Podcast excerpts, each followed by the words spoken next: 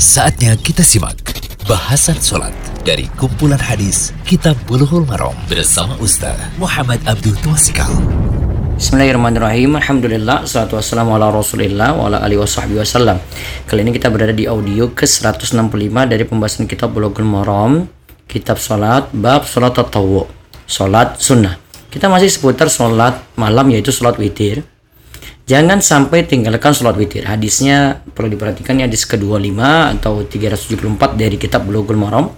An Abdullah bin Buraidah an abihi qal qala Rasulullah sallallahu alaihi wasallam al witru haqqun faman lam yutir falaysa minna. Akhraja Abu Dawud bi sanadin layyinin wa al Hakim. Dari Abdullah bin Buraidah dari bapaknya ia berkata bahwa Rasulullah sallallahu alaihi wasallam bersabda, witir itu diperintahkan Siapa yang tidak melakukan sholat witir, ia tidaklah termasuk golongan kami. Hadis ini riwayat Abu Dawud dengan sanad yang lain atau lemah. Kemudian Al-Hakim mensesuaikan hadis ini. Kemudian ada hadis lagi ke-26 atau 375 dari kitab Bulughul Maram. Walahu syahidun dhaifun an Abi Hurairah inda Ahmadah. Hadis ini memiliki syahid atau penguat yang dhaif dari Abu Hurairah radhiyallahu anhu dari Ahmad. Faedah dari hadis.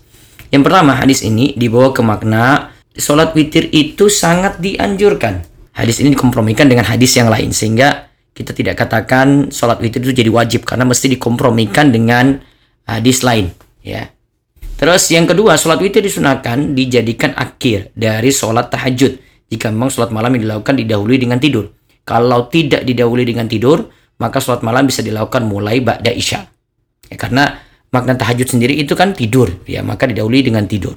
Kemudian yang ketiga jika sudah melakukan sholat witir lalu ingin melakukan sholat tahajud atau sholat sunnah pada malam hari. Jadi sudah sholat witir sebelumnya, sebelum tidur ya misalnya ya.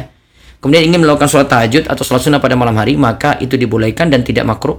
Sholat witir yang telah dilakukan sebelumnya tidak perlu diulangi. Semoga jadi ilmu yang manfaat. Allah yubarik fi. Demikian bahasan sholat dari kumpulan hadis Kitab Buluhul Marom bersama Ustaz Muhammad Abdul Tuasikal.